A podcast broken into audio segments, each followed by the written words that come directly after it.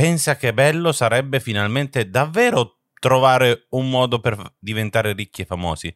Un modo che viene riconosciuto anche da altri e che rimarrà negli annali della storia con il tuo nome. Sì, lo immagino già. Lo schema ipoteticast. Già.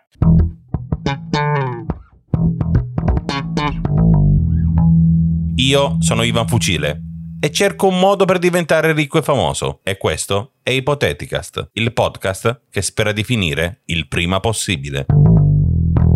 Se non si fosse capito dalla piccola intro che precede la sigla della puntata, quest'oggi andiamo a parlare di uno schema famosissimo, lo schema Ponzi. È diventato ricco? Sì, per un breve periodo. È diventato famoso? Assolutamente. Era anche italiano, raga. Eh, orgoglio nazionale. Ma che ci azzecca con il titolo della puntata sui francobolli? Ci azzecca, ci azzecca. Era il 1918. Siamo a Boston.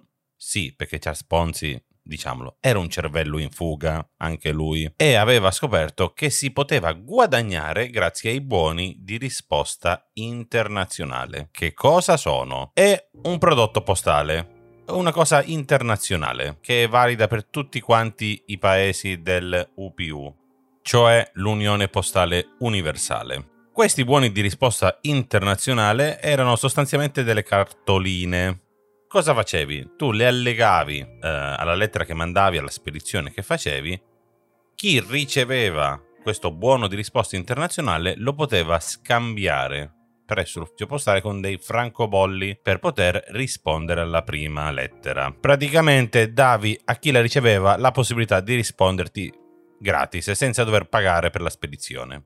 Quindi, che cosa scopre il nostro Charles Ponzi? Che c'è una differenza di valore di questi buoni postali. In paesi che allora non se la passavano bene economicamente, l'Italia e la Spagna, che voglio dire non è che sia sta gran novità allora, eh.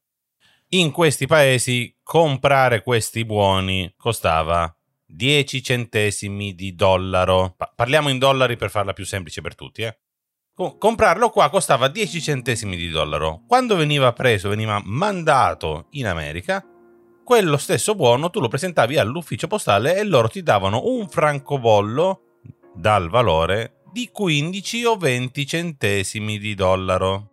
Ed ecco qua, come per magia, un profitto del 50-100%. E bravo Carletto, bravo, bravo, bravo.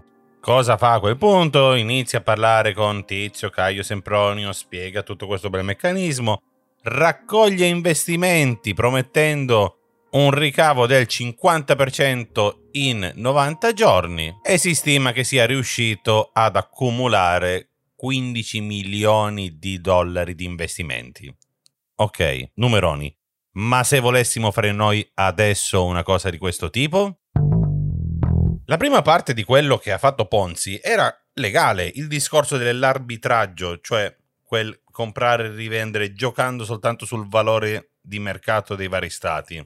Quello che non ha funzionato è che lui i soldi che prendeva dagli investitori gli servivano per pagare altri investitori che richiedevano indietro la cifra investita. E questo è lo schema Ponzi, uno schema piramidale dove gli ultimi che investono in te usi quei soldi per pagare i primi che hanno investito in te. Quello no, raga, no, quello non si può fare. E in ogni caso ormai è noto come schema Ponzi, non potete dargli il vostro nome. Quindi lasciate perdere, non ne vale la pena. Ma, ma, una cosa da considerare c'è. Per quanto siamo nell'epoca delle mail, comunicazioni digitali o altro, i buoni di risposta internazionale delle poste esistono ancora. In questo momento non varrebbe più la pena come faceva Ponzi, perché in Italia vengono venduti a 2 euro. In America, se tu lo presenti, ti danno una busta affrancata dal valore di 0,94 centesimi di dollaro, che è quello che ti serve per poter mandare indietro una risposta. A differenza dei tempi di Ponzi, la maggior parte dei casi, la maggior parte dei paesi in questo momento vende questi buoni a un valore e i francobolli che ti dà indietro quando lo riceve sono inferiori al valore di quando l'hai comprato. Ma quel giochetto lì si può ancora fare. Dobbiamo solo trovare il paese che li vende a meno e il paese che ce li scambia con il maggior numero di francobolli. Dobbiamo andare in Thailandia, dove li possiamo comprare a 53 baht thailandesi che corrispondono a 1,35 euro, portarli in Finlandia, dove ci vengono cambiati per un valore di 2,25 euro di francobolli. Per ognuno di questi guadagniamo 90 centesimi. E non lamentatevi, eh, raga, formichine, poco alla volta, è così che si fanno i soldi, 90 centesimi alla volta. Mi raccomando, eh, tenete presente che il volo tra Bangkok ed Helsinki costa circa 900 euro, quindi mille buoni postali vi serviranno solo per rientrare del viaggio. Aspetta, ma non hai contato il viaggio per andare là? E anche il viaggio per tornare a casa? Ah, vero. Sono quasi 800 euro da Roma a Bangkok e poi ce ne sono altri 300 da Helsinki a Roma per finire il giro e ritornare a casa. Dai, sono 2000 euro. Quindi sono già 2200 buoni che sono andati via così. E dimenticavo una cosa, i buoni di risposta internazionale ormai sono sempre più in disuso. In realtà negli ultimi vent'anni tanti paesi hanno smesso di stamparli. Vengono accettati, ma hanno smesso di stamparli. In Italia non vengono più stampati dal 2017 e l'ultima volta ne erano stati stampati solo 10.000. E questi numeri riguardano un po' tutti. In media vengono solo stampati tra i 10 e i 20.000 di questi e vengono suddivisi tra i vari uffici postali. Visto che la Thailandia ha un numero di abitanti simile al nostro, immaginiamo che abbiano fatto come noi, ne abbiano stampati 10.000.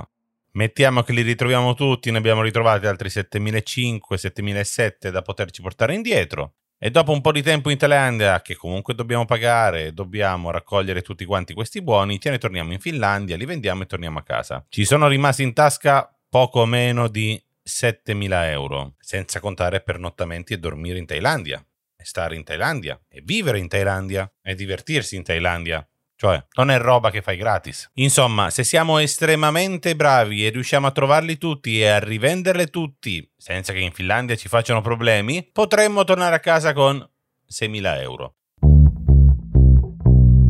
E diciamolo, con quella cifra lì non danno il tuo nome a uno schema per far soldi. Se ti è piaciuta questa puntata, fai conoscere Ipoteticas a un appassionato di francobolli oppure a un appassionato più generico, uno a cui piace leccare le cose. E se non lo fai, spero tanto che tu possa finire in uno schema piramidale.